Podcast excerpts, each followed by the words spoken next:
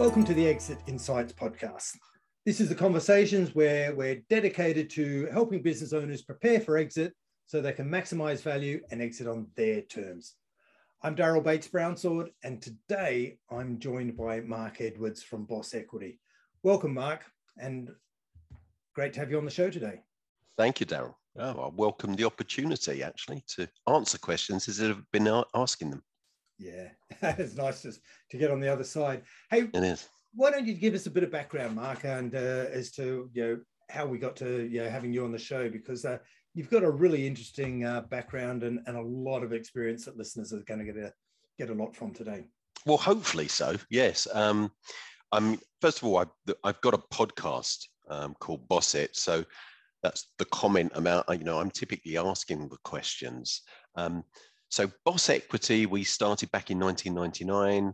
Um, worked internationally right from the very start, but we specialized within the software technology sector. And that's because of, of, my own background. You know, that's where I came from.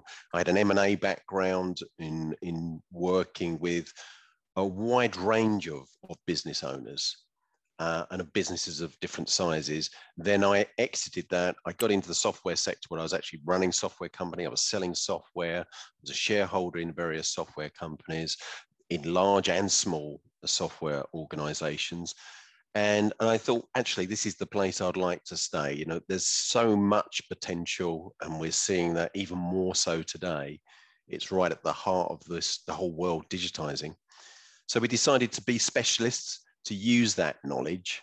And, you know, over the last 23 years, seem to have flown by, but we've done deals on four continents. Um, I've been involved in well over 120 deals now, I'm starting to lose count, um, and all different types of, of software technology businesses during that time. So it's it's been very enjoyable, very stimulating. Yeah, it's um, you get to look at the business from the inside out. You get to know them and the owners pretty well. It's it's a bit of a privilege, really, isn't it? You do. I mean, my clients become friends. You do get to know these people. You have to get a feeling for the people and the client at the start uh, I mean, I, I always have this sort of mental process that I go through, and I always used to say to my colleagues, is about the first impression you want to get is what's your client like? Could you work with them? Will you enjoy working with them? But also get a feel for their personality because that will also give you an indication as to what type of business that they've got. Yeah, absolutely. So 120 odd deals. You've seen the, the game from both sides. Yeah that's what intrigued me to go look i've got to talk to mark on the show there's there, there's something there he's got a lot of wisdom and a lot of knowledge that is really relevant to you know the clients of this show who are getting ready and starting to think about hey i need to start preparing for exit they're the ones who are sort of three years out going hey how do i get the most from my life's work how do i gear this business up how do i make the transition that works for me so it's a, a, similar conversation there. So you, you must have a lot of um, stories. You must have a you know, from both sides and, and what the mistakes are. So um, should we start digging there? Sure, sure. I mean, although I specialize within software tech, prior to this worked sort of more gen- generally in a, a wide range of businesses. The principles apply to all types of businesses. And I would say that, you know, even if you haven't got a software tech business, I think the vast majority of the principles will apply to your business as well. Yeah. So it's worth listening. Well, stay tuned. that's the thing about business is the context is, you know, we've got our business is now a product that we need to sell. We've hmm. been mm. building our business for, for years as business owners. We've been selling our product. We're really comfortable with selling our product. We understand our market. We understand where our customers, our clients come from, what they're looking for, what problems we solve for them. Now we're selling our business. Our business has become the product that we're selling. And we're mm. going, and I'm, as a business owner, are often uh, intimately involved. So, what are some of, let's start at the headlines. What are some of the things you see that you know would really hold back a business when you're in the M&A side of things? You're going, hey, I'm starting to do my due diligence on this business. What are some of the things you see that go, yeah, maybe I won't take this one any further? I won't, I don't want to acquire this business? Well, I mean, the, the majority of our work has been working with the seller. So going out into the market to find the buyer, but we also have worked on, on the buyer side, so with the buy mandate as well. So in that respect, again, I've sort of seen both sides. I think some of the issues and and the big one is people leaving that exit strategy too late. Yep. They have a board meeting, and for a whole host of reasons, um, and we can cover some of those, they decide that they want to sell the business, and then somebody comes up and says, "We will probably do this in nine to twelve months." And I'm not saying that you can't do it within that time, but I actually, and I've done a, a series of seminars where I say, begin with that exit strategy in mind from when you very first start the business. Yep. People think that's a little bit crazy, but actually, I think it's very useful in building the business because you start to view the business in a different way. The business isn't you or it isn't those those shareholders it is a separate entity and you need to build it in a way that will make it saleable and the sooner you start doing that the easier it will be you're speaking with a real level head there mark and yes, the business is a separate entity. You know, you rock up, you you just happen to own the business and, and you got to treat the business as a separate entity. Can't argue with that. The reality is something different though, isn't it? yeah. it?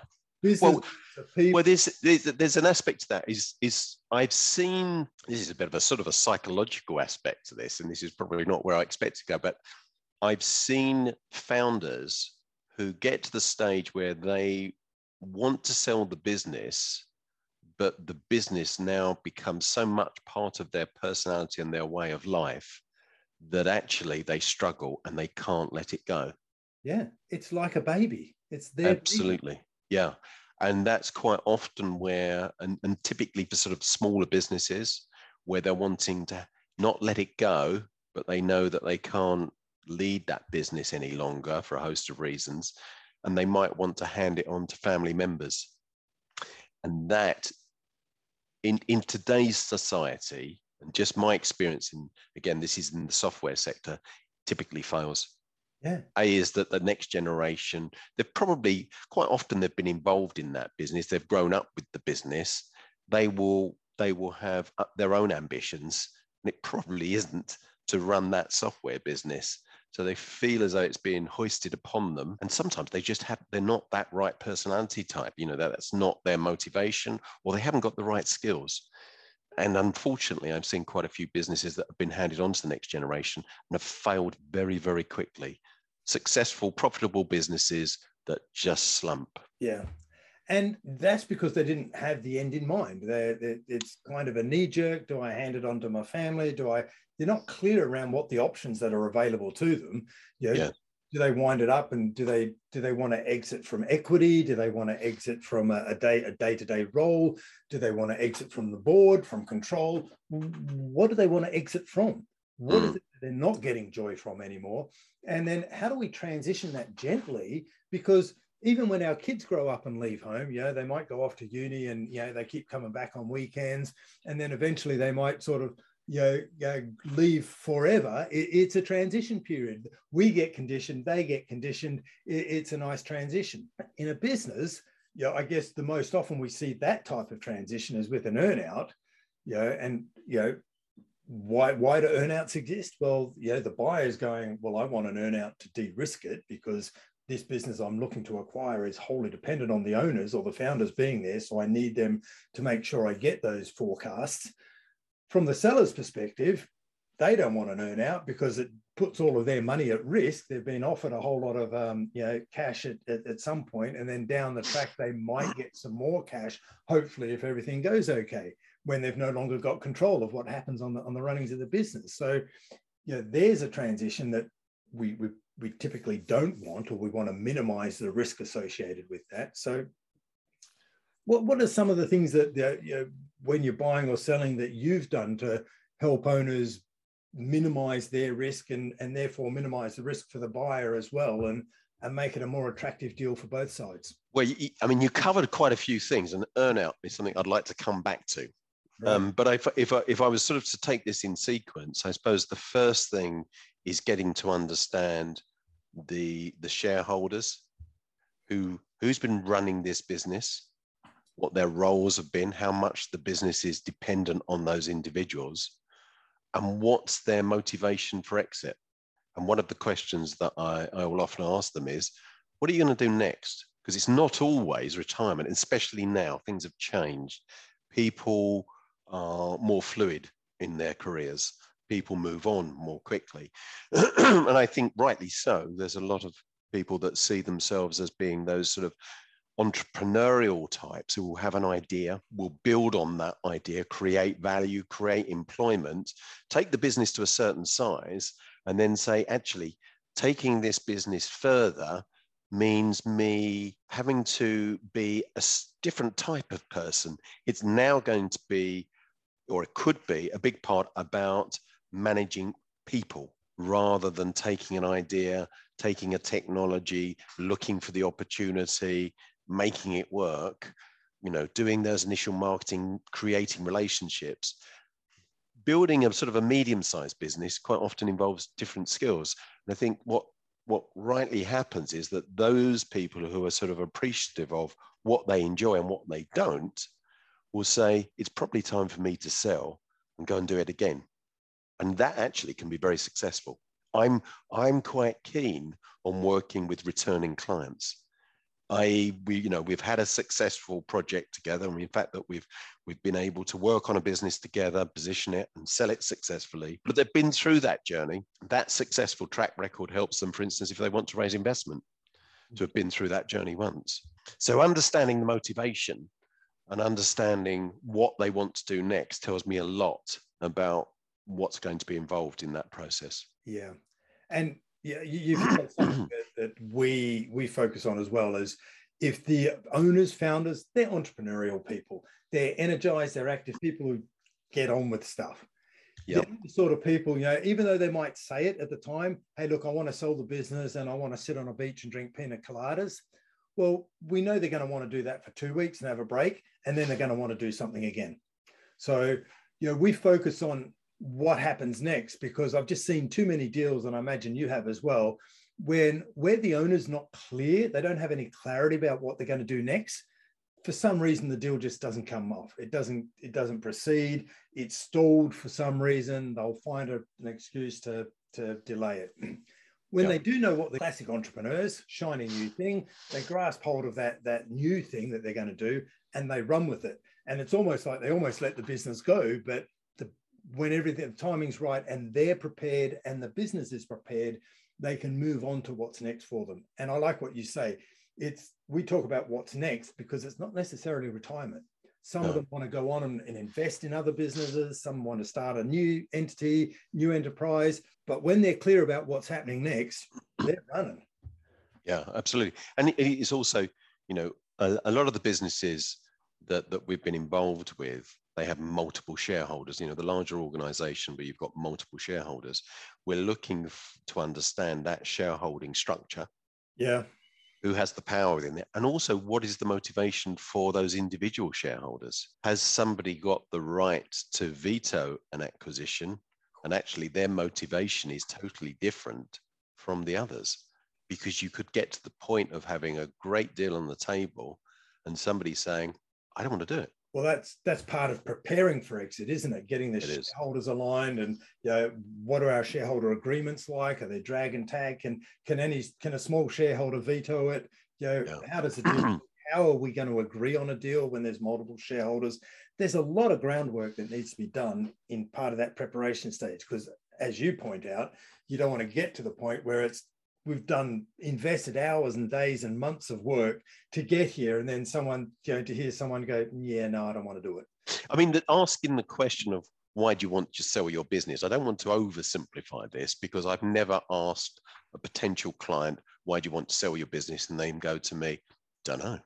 No idea. I haven't thought about it. They've always got an answer but i see my job is helping facilitate their thinking to think about that process and the motivation a little bit more deeply, not only for me to understand, but for them to understand as well, because that can also be contributing to the type of deal structure that they may want, which you mentioned about earnout. And earnouts, I've done a lot of deals where there aren't earnouts at all. And, and actually, it's not as black and white as you may think in the fact that, you know, the buyers want earnout and the sellers don't. Not in the software sector anyway. I'm not talking more broadly. Yeah. Because remember, a, a big and, and a more increasing aspect of the value of software companies is the high level of recurring revenue that they have, particularly now that we've moved to you know SaaS models. Yep. And you've got subscriptions and you've got long-term contracts in place, uh, and you've got a, a fast-growing company. A an owner of a smaller organization, I've, I've got a couple of opportunities, clients that I'm working with at the moment, they want to be acquired by a larger organization because it enables them to accelerate their business. They're growing, they're profitable, but as part of a larger organization, what they've got the value that they've built up could be leveraged through a larger network and not just the network sometimes the value of what they've created is very difficult to for, for large corporates. So if it's if it's a product or a service that's particularly applicable for the very largest corporates, and you're a small organization, but there's a high value with that product or service, and they look at you and say, wow, if we go ahead with you, that's 50% of your overall revenue. That's a risk. Yes. Now, as part of a much larger, a billion dollar organization, that's not that's not the same perceived risk. Absolutely that's a big consideration, isn't it? Yeah. So so in that case, and there's been a number of deals that have done that. That organization in part of a larger group grows much more quickly. And yes, those current shareholders do want to earn out because if the deal's structured in the right way, they're going to earn more money. They're going to earn more money over a shorter period. And yeah, look, it's a really good point to make because um, yeah, we can talk about you know not wanting earnouts, but there are reasons and valuable reasons why you would want one. And you know, do I become a shareholder in the new entity and going, yeah, this is kind of a partial exit. It, it truly is a merger rather than an acquisition. Yes, we're being acquired, but you know, it's a strategic reasoning, and we're part of a larger organization, as you suggest. And you know, we've got we've got a game in you know our, our second part of the game is in this bigger organization, which is kind of cool. So it's a win-win-win for you know to coin a phrase for everyone. but, but but there are reasons to be wary, you know, and you have to be informed. And I think one of the uh, I, I, have thought about this quite a lot. One of the reasons that I think that my, all of my clients have been bright, intelligent, well-educated people that with confidence. Because in order to be able to build a business, you tend to be of that nature. You know, they're, they're smart guys. They're used to doing deals, and that's their Achilles heel. They think selling their business is just another deal. And it's quite incredible sometimes what I've seen when you're selling a business. And now this is not a, just a deal you're doing within your business. This is a life changing moment. I've had several examples I can think of, but one in particular, which was a man, very, very level headed guy, laid back, relaxed. I never really, I never saw him ruffled. He was, uh, he was very particular about, you know, having a very well organized business. He was analytical. And we went through a process. We generated a lot of interest. We brought 12 potential buyers to the table, and we got down to the company that we thought was going to make the best offer. And they made the offer and the deal structure, and it was a really good offer. And his face went blank. And I looked towards him to get some sort of feedback from him. I knew it was a great offer, but you always want to get that sort of feedback. And I knew this guy very well. I was going to read his body language. And he said, Excuse me, can I just go outside with Mark for a moment? And we got up and we walked out. And he said, What did they just say to us? I said, What do you mean? He said, he said, I'm sorry. He said, I just didn't hear it. And I had to talk him through the offer. It, he just got overwhelmed by this mm. moment. I mean, it was months and months of work to get to that point. Yes. And it really surprised me. And then he sat down and we had a cup of tea. They're still still in this other room. And I said, How do you feel? He said, Yeah. He said, It's a bit dreamlike, he said, but I think I've got it now. And we went back in and he had he had his business face on again and he was fine. And we concluded the deal. But that surprised me. So, you know, you you don't know how it's going to affect you. Well, what you're highlighting to me is the importance of going, look, for, for most business owners, this this is potentially life changing, or it's at least significant life event. Mm. You need, yeah, and if you, you can do it on your own, no problem. But you you don't know about all the gotchas that, that could catch you out. And that's why you've got to have someone like yourself, someone, you know, some advisors to prepare you along the way, because Yeah, and it's where we started the conversation, isn't it? You know, you're running your business, you're familiar with running your business, you're doing deals, you're doing products marketing, running your business day in, day out. You're familiar with that. When it comes to selling your business and your business is now the product, it's often the first time you've done this. It's yeah, it's still a bit of a deal, but it's it's a different type and it's not your normal market. You know, it, the biggest area where I become a bit concerned is not actually when they when the entrepreneur does it for the first time. It's when they do, do it for the second or third time, or they have somebody on their board who they say is very experienced in M&A and they've done maybe half a dozen deals. That's when I become most concerned because they often feel they know it all. And I've been doing this for a long, long time and I've done lots and lots of deals and I never think that. And I always think every deal is different. And, you know, I had one. I had one example. It was a company that I knew very well, and I knew quite a few of the board members very, very well. And they had somebody join their board, and he had done half a dozen deals, and he wanted to handle the M&A process. And I met with him, and we had a conversation and we were talking about potentially him being my point of contact and actually what he wanted to do is he wanted to handle the whole thing he want he didn't want he didn't want boss equity involved which was a shame because i knew the business and i knew the people and he told me about the deals he'd been involved in and because i knew the industry very well he'd been at companies that had been acquired or he had played a small part and then in two of the other deals he'd been involved had actually been terrible failures yes, he'd been through six acquisitions, but he hadn't managed that process, didn't really understood it. And in the two that he had managed himself were total failures. And that false confidence is a problem and which later proved to be true. You know, they had a an aborted M&A process, which is something that you don't want because that can be harmful to, to your ongoing business today. Competitors can use it against you. It, it can create uncertainty for staff. It can create uncertainty in the market. And if you handle it in the wrong way, it can become known that you're a business that's sort of up for sale. Yeah. And, and I'm just thinking as you were talking through that, you know, I'm, I'm just thinking about any business. If they'd had six sales in their experience, you wouldn't go that they're an experience. You know, you've, you've got your first six sales. Congratulations. It's a great start. Yeah. Now, it doesn't mean you've got a business with just six sales. no. And in reality, he hadn't had six sales. You know, he'd he'd been at a company that had been acquired a couple of times. You know, that's that's a little bit different. Yeah. So it's amazing. The, the, the more uh, uh, advisors I'm talking to on, on, on the podcast, you know, the, the people who are doing deals, the, you know, and, and we've got a lot of experience of, of leading up to deals and getting people deals done. And it's why we started uh, Succession Plus. But yeah, since doing the podcast, I've talked to a lot more brokers and, and corporate finance people and, and funders and you know of various types. And they all cite, you know, a common theme is inexperience is, is something that can become a deal breaker, you know, either because you know they want too much, they want too little, they're they're, they're unreasonable in their expectations, and they're just unprepared. They're no. just not aware of the work that's required and what a buyer wants from your business. Yeah, in your world, yeah, you may have a fantastic business compared to the rest of their market, but it doesn't mean it's attractive to a buyer and ready for exit.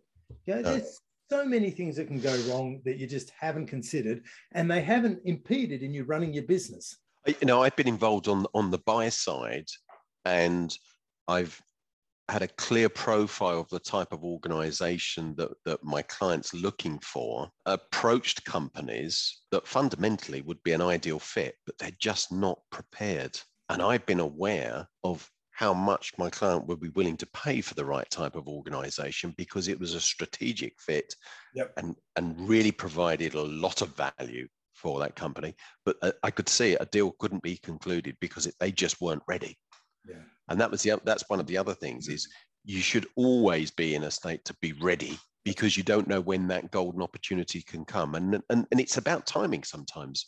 And you you can't tell when that might happen. I mean, I, I see indicators within certain sectors within the software sector. You can't think of it as one big market where certain sectors become very, very hot. They become very active, and there, there are reasons for that. But strategically, for one organization that's perhaps pivoting, changing, and going in a different direction, that strategic move may depend on them gaining expertise or, or technical or client base or location, which means that business is very, very valuable and they'll be willing to pay more. And that's the other thing is about valuations when people think that a valuation is something that's worked out on an Excel spreadsheet by accountants, and it isn't.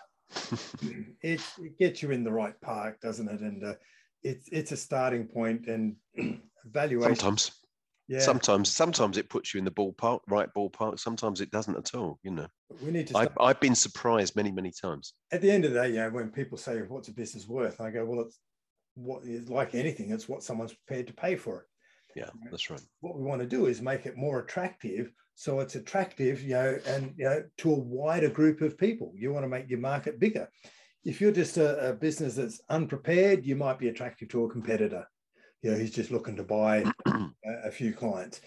If you establish and develop and prepare your business a bit more, it becomes attractive in your, as you're saying, to someone who's strategic and they'll go, this business will fit in my portfolio and they'll fill a gap in the portfolio I don't have.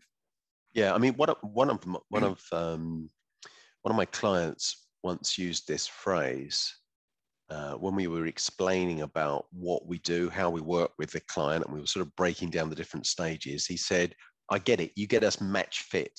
I quite like that that yeah. idea, but but that isn't about just presenting the business or or changing or you know some sort of marketing hype to make the business more, look more valuable than it really is buyers it, can see through that really quickly. absolutely and you know i've seen that as well one of the other things that i'm always checking is have they done the obvious thing which is to increase their profits by just reducing the costs that will be spotted within minutes yeah. that doesn't that doesn't help at all yeah i don't know what to say look it's you know, whenever we're selling a business, where business is being sold, the buyers are always, always, in most cases, more experienced at buying and selling businesses than you are at yeah. So this is, yeah. you know, they're, they're, they're acquiring, so they're more experienced, so they can spot the, you know, the, the trick. It's like selling a, a, house. You know, if you slap on a coat, coat of paint and you slap it over the, the, the floors and you don't fix the any underlying issues, an experienced buyer will notice that. Yeah yeah, absolutely. Businesses will go, well, they've struggled the financials, like they've, they're just slapped together, try and make it look pretty. Yeah, well, what just means we'll be more ruthless in our due diligence because all of a sudden we don't trust it. So we absolutely. need to be a bit deeper. Yeah, clearly they're not exit ready, they're not attractive. We won't spend a whole lot of time on it. We'll move on. And, yes. and it's because of things like that that you know only 20% of or, or so of businesses that go to market actually end up getting sold. So yeah, t- typically, typically the larger organizations that they may have an M&A department or a number of people that are just doing running that role, that that process, they they'll be looking at many many different types of acquisitions, and they go through them quite quickly. Yeah. If there's something early on that raises a red flag, they'll probably not bother looking any further. Quite often, depends on what it is but it's really important that you are able to establish tra- trust and credibility at a very early stage. Yeah. So, Mark, we've covered a whole lot of ground, and um, you know, you've got a wealth of knowledge and experience, and and you know, I think you're just saying I'm old, aren't you? it's another way of saying you're very old. You've been doing it a long time. and I'm also saying it's time to wind this up. So yes. so the, the listeners are sitting, you know, they're, they're at the end of their dog walk, they're, they're at the end of their commute what's the one thing that you want to want you know listeners to remember from from what you've shared with us today key points key points start early start yeah. thinking about that process early make sure i think it was uh, daniel defoe in the in uh, robinson crusoe set to set to sea with a mariner who knows where the reefs are i think that's an important point because there are many out there and you can trip yourself up and you can run aground yeah. without mixing my analogies. Um, understand and really understand why you're looking to sell and why you're looking to sell now. And also be able to have that flexible perspective that you can step outside of the business and be able to look at your business in the same way that a buyer would. Um, and I think if you go about it in the right way, don't be fearful of selling your business. Quite often, um, you know, it's, it's the right thing to do for your business and the employees within that organization. and and for yourself there there comes a time when it is right to sell quite often i have people come to me sort of an initial discussion because instinctively they know that it's time to sell the business. And i think part of my job is helping them to understand why they have that gut feeling. I would say go with your gut instincts because quite often they they they, they give you the right answer. Yeah it's great advice. Great advice. So prepare it early. I, I guess you're saying, yeah, get some some help with that. Trust your gut, and and if you are prepared, there's nothing to be afraid of. No, no, no, absolutely not. Yeah, you know, it it will go smoothly because you've you've done the groundwork, you've built the foundations up front. Yeah, and you'll know that you know you, are getting the most from your life's work. You're getting a good deal. Hey, yeah. top tips. Thank you. Super. Well, thanks for your time today, Mark. Uh, we'll include some some some of your info, your, your how to get in touch uh, in the show notes. But uh, appreciate you joining us today. Super. I've been uh, I've enjoyed talking to you today, Darren.